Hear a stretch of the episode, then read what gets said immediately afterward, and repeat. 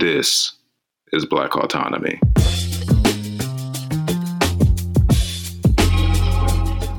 Hello, welcome to episode seven of the Black Autonomy Podcast. My name is Jonina Ervin. Today we have a special edition of the Black Autonomy Podcast. Tonight we'll be discussing Black anarchism across the generations, a conversation between Lorenzo Kom'boa Ervin and William Anderson. Lorenzo was a member of one of the first black anarchist collectives in the United States and the author of the classic book Anarchism and the Black Revolution. And he's from the generation that was born known as the baby boom generation, born in the years immediately after World War II. William Anderson is a black anarchist, millennial author, author of the just released book, Nation on No Map. And congratulations, William, on the release of that book. And with the rise of, of Black anarchism and the growing popularity of it in recent years, it's important to take a look at how this has appealed to the older generation that Lorenzo was part of and the younger millennial generation that William is part of. So we can understand what the appeals are, the differences, the similarities. So let's get started.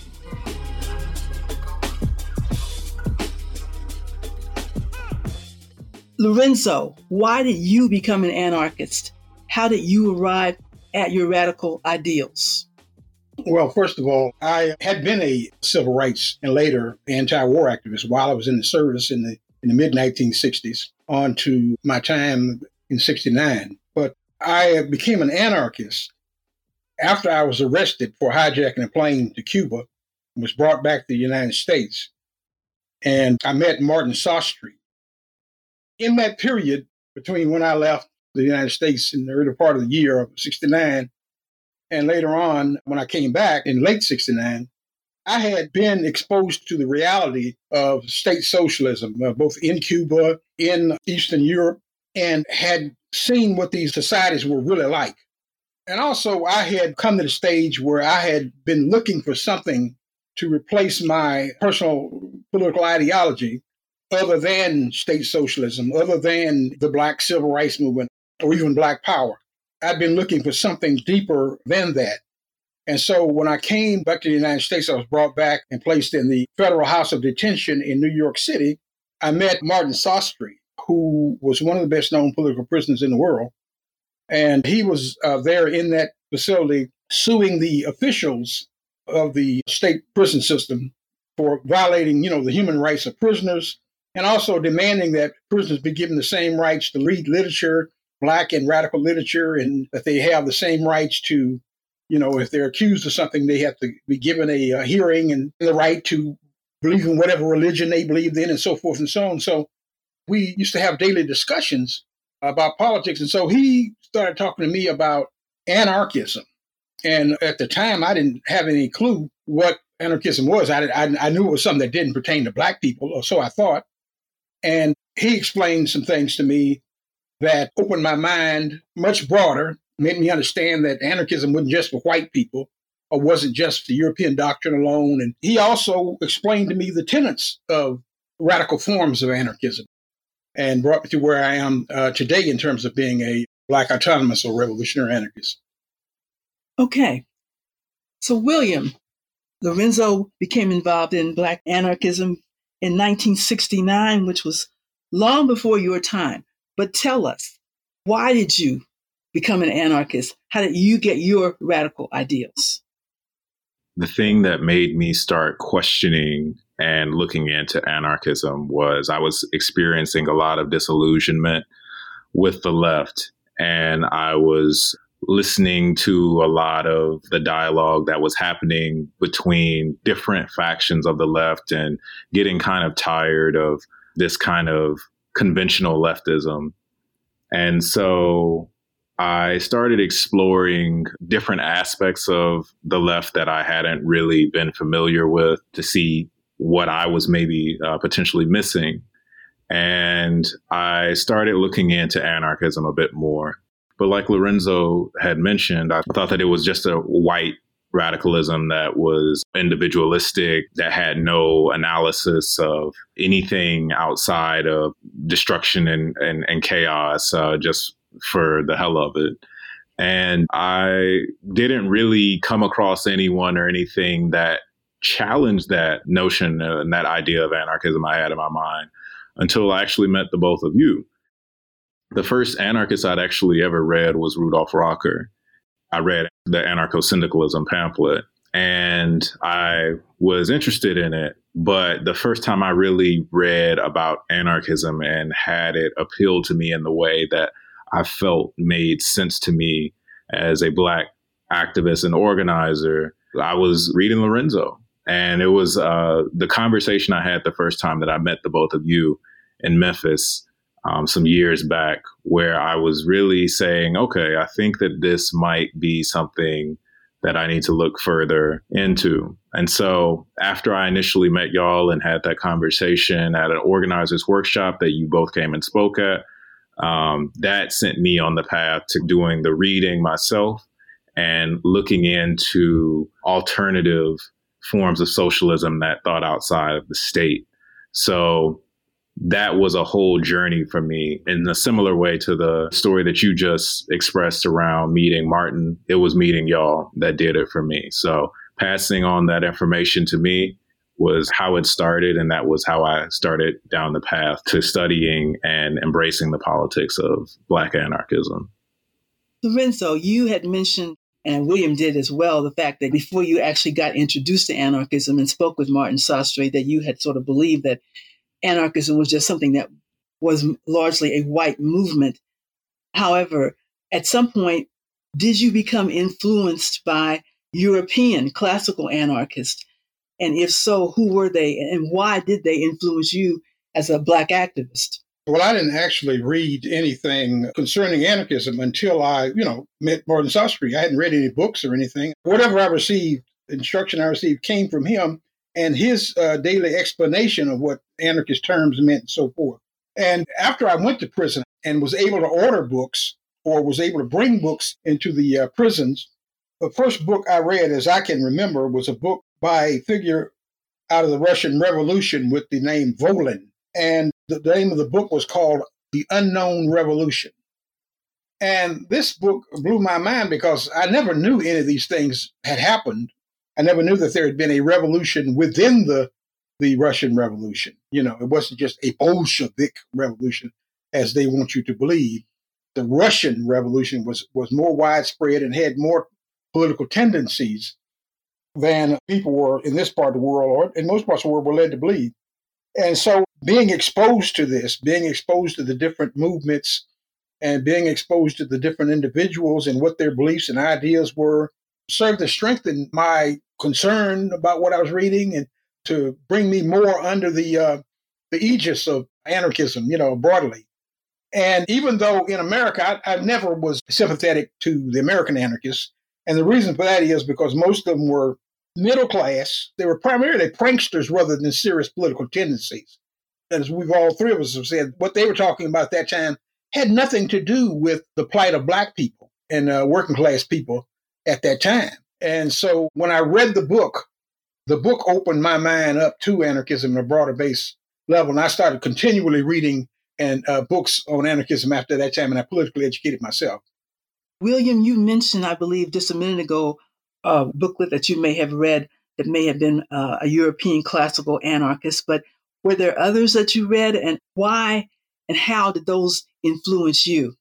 Yeah, so Rudolf Rocker was the first classical anarchist I ever read. His book, Anarcho Syndicalism, it's uh, more of a pamphlet, really, uh, was the first text that I ever read in that sense. But after I read Lorenzo, it opened me up to actually revisiting classical anarchism in a way that I hadn't prior. I felt like I needed the Black interpretation of anarchism to actually read classical anarchism and understand it better. So after Lorenzo kind of opened up the door for me with his analysis, I started looking more into other classical anarchists and gaining more insight that way.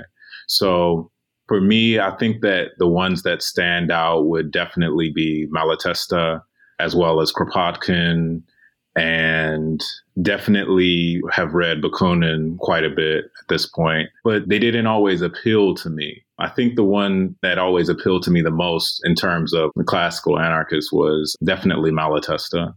I always appreciated the straightforward, clear voice in Malatesta's writing. Um, also read Goldman, of course, and even have gone as far as reading William Godwin, and the list goes on and on. I've read plenty of them, Stirner. I've read a lot of the classic texts, but the ones that always stood out to me were the ones who had the clearest, most straightforward writing. And for me, that was always Malatesta. That was always a Rocker and Kropotkin too, I'd say. So I always appreciated the analysis being pretty legible for me. Lorenzo, a topic that you and William have both discussed in the past is this issue of the need for Black people, oppressed people, as we're fighting the system, uh, to become ungovernable.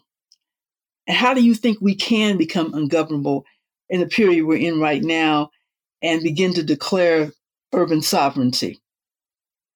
I think that this is not the only historical moment when we can, can talk about being ungovernable. I, I think, in large respect, the 1960s were ungovernable. I even think that the, the period of the 1960s, if you compared it to the 1905 revolution, for instance, it was just as thoroughgoing a deep movement in opposition to the government as there ever has been in the United States. So I think that we've seen the example of ungovernability, of having a radical movement that the government could not control or could not force to negotiate and so forth.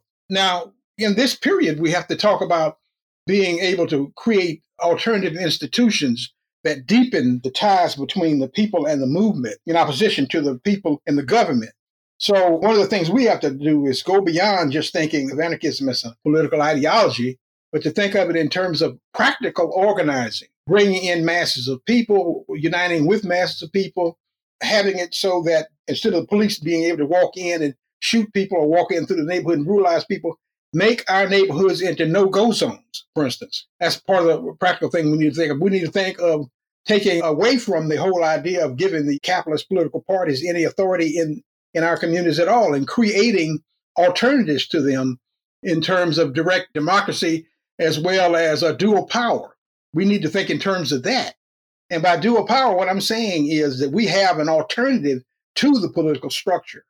In other words, we're not recognizing the, the authority of the political structure anymore. We're saying we're building an alternative and we're also fighting them every step of the way to break down their base of power. So I think if we look at it in terms of that, it's a consistent struggle, a consistent struggle to overthrow those in power.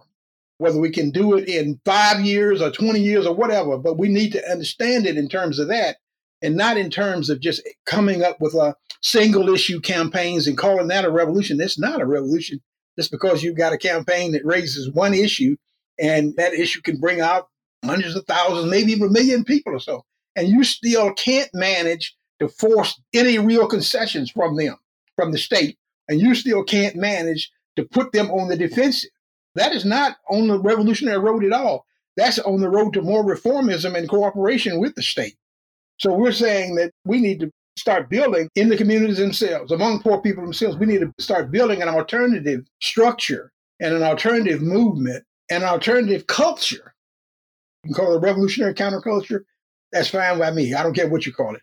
But I'm just saying that we need to be able to build this as a objective to beat down the government and the government's authority.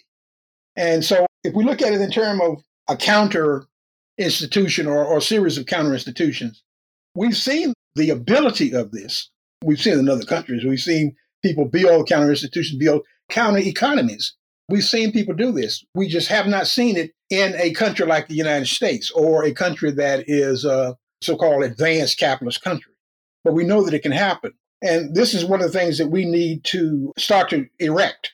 But we can't do it in terms of the nonprofit structure. I, I don't get this idea what people claim to be fighting the government or fighting the capitalist power structure, but at the same time, they want to get government grant money or grant money from the corporations. I don't get that. So we have to turn our back on that entirely. We have to ideologically defeat their agents who believe that and practice that sort of thing. as well as create the, as I said, the counterculture or the counter revolutionary movement in opposition to the existing authorities.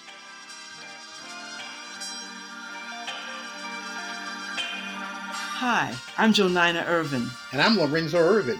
We're the host of the Black Autonomy Podcast, and we're glad you're taking the time to listen to the show.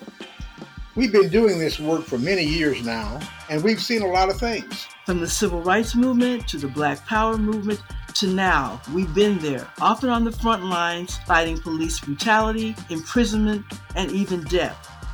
So now we're trying to share some of the things we know. Much of the things we've done, like many others fighting alongside us, has not been compensated work. That's why we'd like to ask a favor now. If you don't mind, could you support our efforts to continue our work and this show? You can subscribe and become a patron by visiting patreon.com front slash black autonomy. That's Patreon, P as in Peter, A T R E O N dot com front slash black autonomy. It'll only take a minute of your time, and we greatly appreciate any help anyone can offer. Thanks for listening.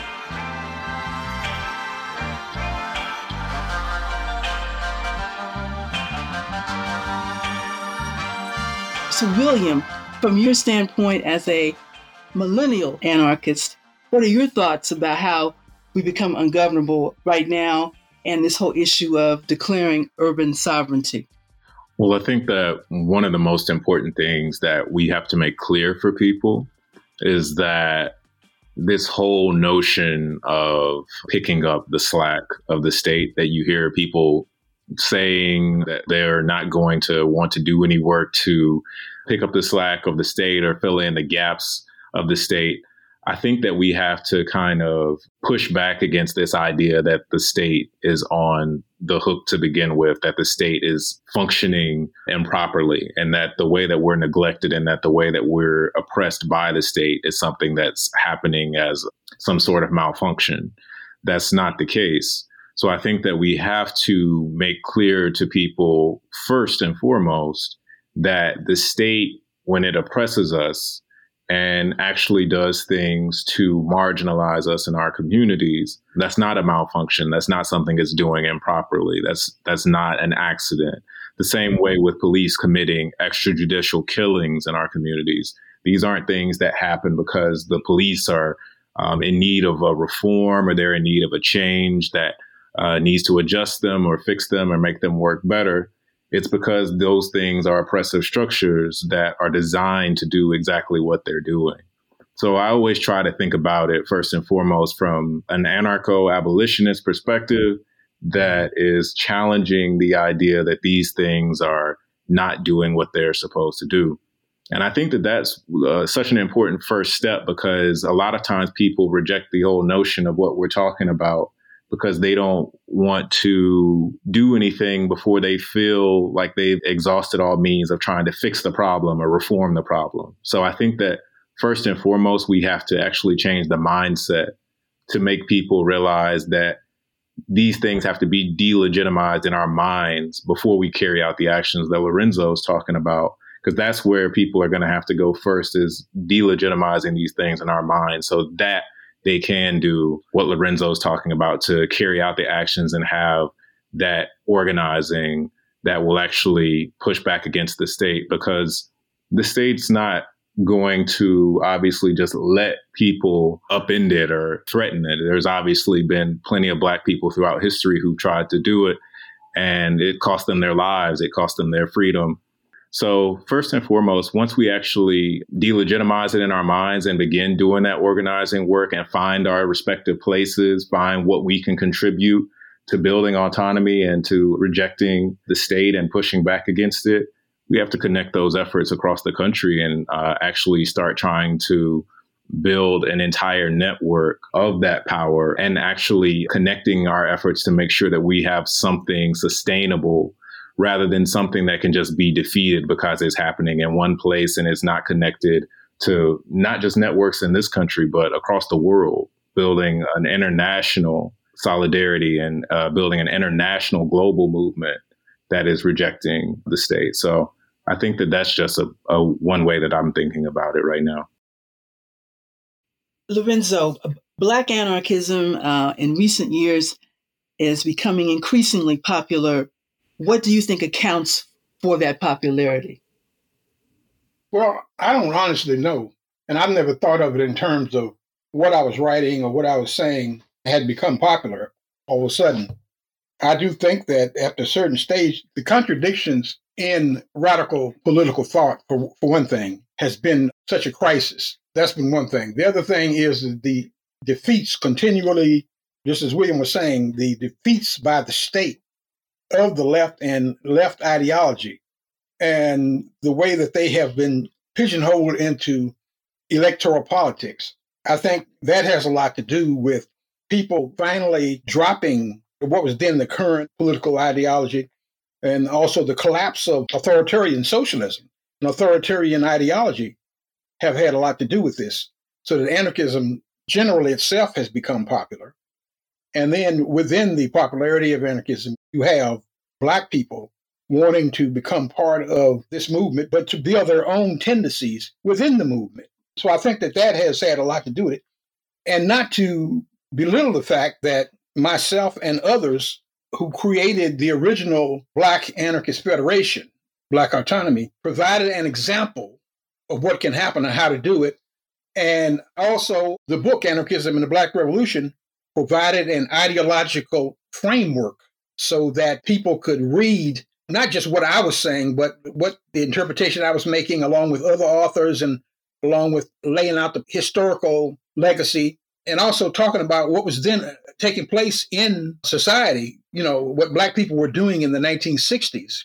That's why I call it anarchism and the Black Revolution, because as I say it, I contend there was a Black Revolution taking place at that time. And not all revolutions succeed, to be quite honest, but that doesn't mean that they weren't revolutions. But the, Black Revolution, what was happening, and anarchist political thought and theories had some value. Unfortunately, the white anarchists themselves didn't see that, but I saw it, and I was able to eventually work with other young black people, some of whom saw it as well, and we created a tendency. And we've gone through many years of different formations, but the movement as a whole has still stayed around. So, because of what Black autonomy has done, and what the book Anarchism and the Black Revolution, its relevance and importance over the years, has opened the door for this to happen at this particular time. Now, William knows better than I do about the current political things that are making it happen, you know, right now. He knows about those cultural and political things. I don't know so much about that. I just know about it from the long view. I'm taking the long view from 1969 up to the current period. And that's based on what I know and what I've experienced. And, you know, and also being able to write about the anarchist politics, put it within framework so that anyone can understand it. So, William, what are your opinions about this growing popularity of Black anarchism? What do you think accounts for it? Well, social media has played a major role in that even the way that I came across Black anarchism by meeting y'all and speaking with you, I think about that as opposed to the way that the internet and the way that social media is functioning now and the way that Black anarchism is proliferating as a topic of discussion and as a politic that many people are embracing. It's a completely different experience. And I wonder what it would have been like if I had read about Lorenzo on the internet before I met you at that organizing workshop that I was working at. So I think that that's played a huge role, but also the creation of new tendencies, of new thought, of people putting forth their own organizing efforts, their own theory has all contributed, as well as organizations who embrace Black anarchism as a part of their principles and, and part of the uh, anarchist tradition, though it's obviously distinct. So I think that all of those things have kind of bubble together at the same time to feed generations of people to come in a way that's absolutely necessary. As far as the left goes, what people are looking for has not always been found in what we know as the left so far. And I think that that happens because Black anarchism and the politics of anarchism generally have been overlooked in a large way that has to be addressed and has to be confronted. So I think that there's something there that people are looking for that they haven't found yet. And they're asking questions because of the state of the world. So they're exploring these overlooked politics because if things were the way that they needed to be, then the world probably wouldn't look the way that it does. Lorenzo, a few minutes ago, you talked about anarchism and the Black Revolution, which you wrote the first edition in 1979. Now, most recent edition has just come out 42 years later, and you spent a little bit of time talking about it. I just one other thing I wanted to ask you about anarchism and the Black Revolution. What do you think accounts for its enduring relevance over four decades, 42 years? Well, I think, first of all, it's accessible. It has always been accessible, even though it talks about complicated political theories. It explains it to people so that they will be able to understand it, which is a problem in American and also radical ideology or radical theories. So that's the first thing, it's easy to understand. Second thing is for anarchists, a movement which has pretty much not been a intellectual movement or used intellectual theories to any real serious degree. This is political education, as it was told to me by a young anarchist. This was political education for anarchists, so that people could read this book and they could get in one volume the largest amount of information about anarchist politics. The first edition was written in 1979 inside of a prison cell in Marion, Illinois. And I went to great extent to get the literature to refer to in the footnotes. I went to great extent to read on a long term basis. I'd been an anarchist 10 years before this book came out. So I'd been studying a long time so that I would have real perspective on what I was talking about. And also, as a black man in a majority white movement with a history that's Eurocentric, at least that's the way they dealt with it. I had to demystify a great deal of the European essence of it to talk about why this movement, why this book was saying that this movement of anarchism, in fact, is a international movement, is a universal movement. It isn't just for white people. So the fact a black man is writing this book and is giving the perspectives in it, which is really different from what most books were back then. If you had anybody writing about anarchism, it was outright lies or, or propaganda or, or, or some tome that you couldn't understand at all if you read it for the most part. And so I wrote it with the intention of making the contents clear. So I think that that's the main thing. People understood it and they understood that it was calling for a certain kind of radicalism. First of all, I'm a socialist. I was always a socialist. And I was taught anarchist socialism by Martin Sostre. He placed it within the context that there was two to three different types of socialism. One, socialism was what you see in Europe and what you hear talked about now, democratic socialism, so called. And there was also Stalinism and Marxist Leninism. That also was socialism. Now, both of those were statist, though. And then you had a non statist form of socialism, anarchist socialism. And when I when it was presented to me, it literally blew my mind. I just didn't quite understand how this could possibly be the case and how I'd never heard of it. I thought I was a well-read individual as far as, you know, political theory and so forth, but I had no knowledge whatsoever of anarchist socialism. And this was not what the anarchist movement was even talking about at the time in the 1960s. So I had to do original thinking, original writings to bring it to the point where people could even understand the full body of work that had gone forth by various activists, not just by me. So, from that standpoint, the first edition, somebody said it was shocking, actually. And they said it was shocking because nobody had done it like this. And the fact that, you know, as a black person, I never have been given very much recognition for having done this book and for being a black radical thinker within the anarchist movement. I've never been given that, even to this day, for that matter. So I think it was an important book for that reason.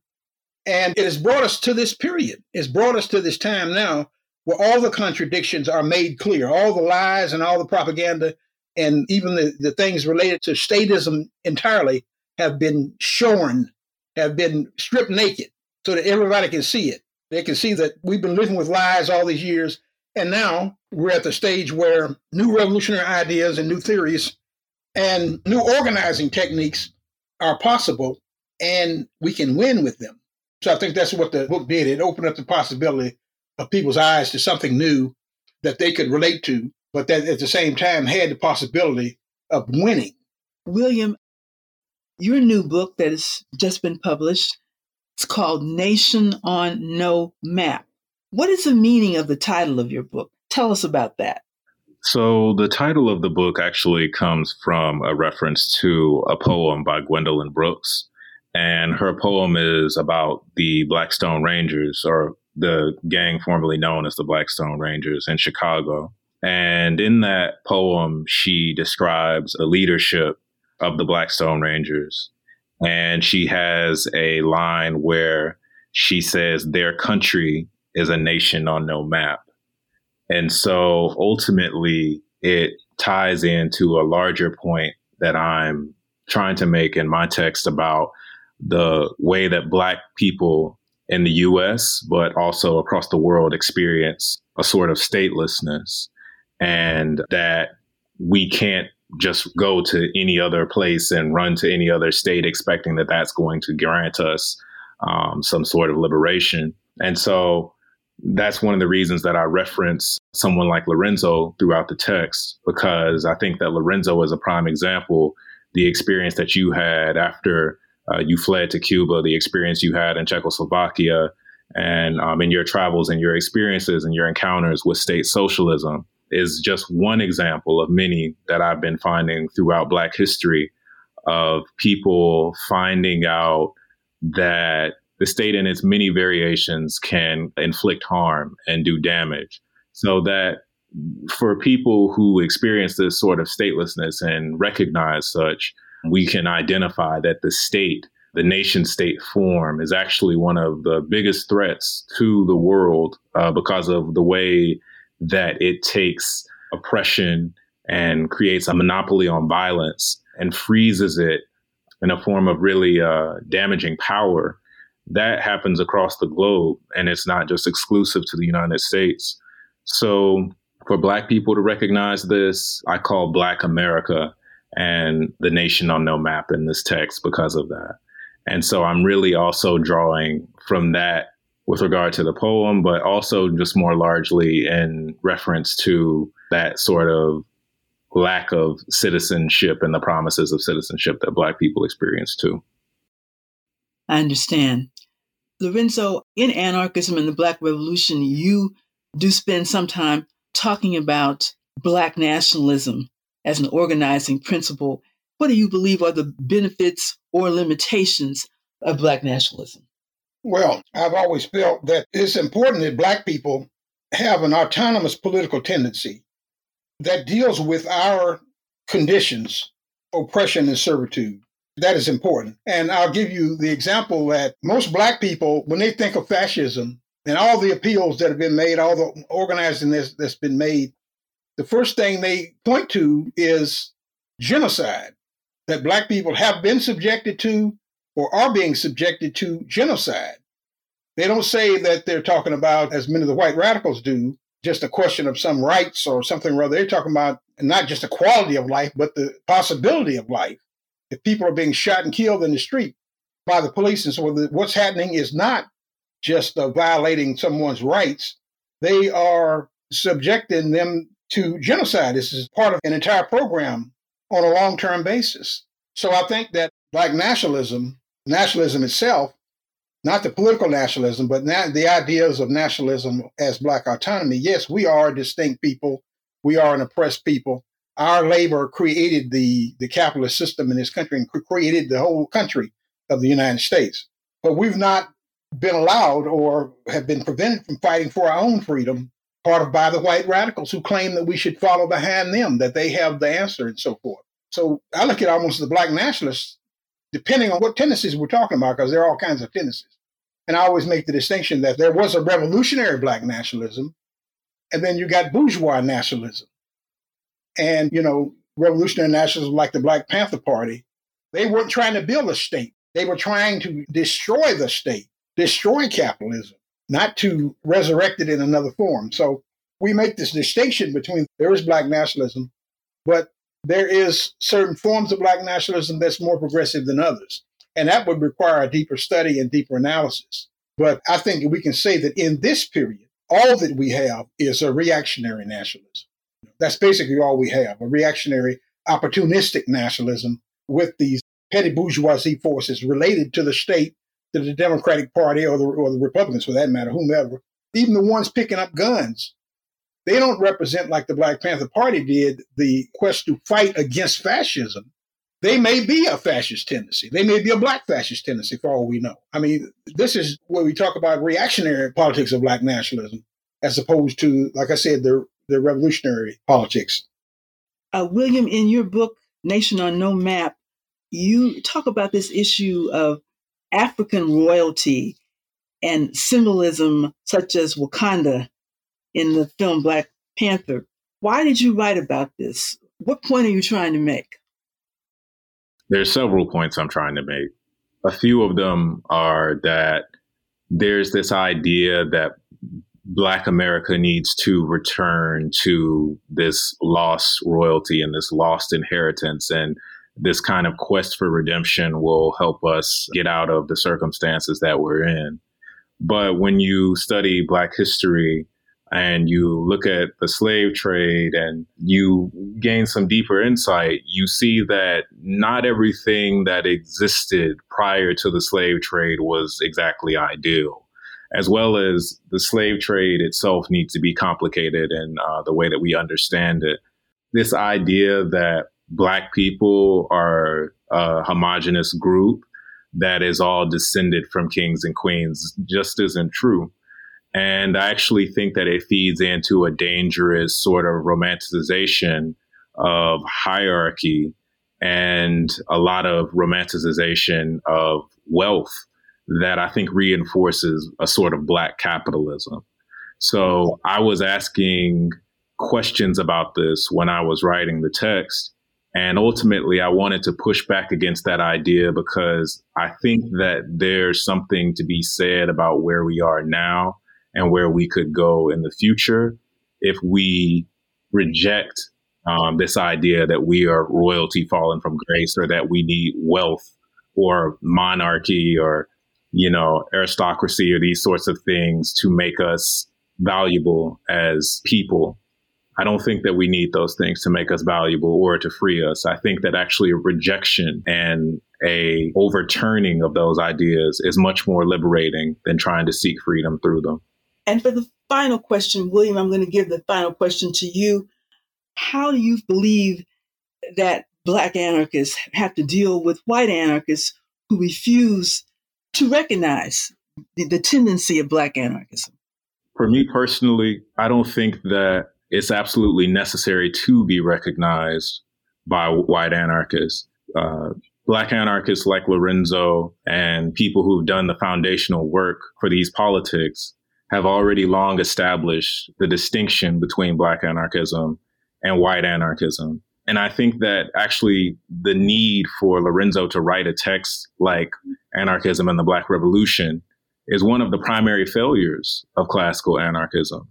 And I think that if that wasn't a weakness of the canon itself, Lorenzo wouldn't have had to come forth and write a book like that in the first place. So I think that this idea that there needs to be recognition or that Black anarchism needs to be included in the canon and the historical understanding and context of anarchism isn't necessarily the point.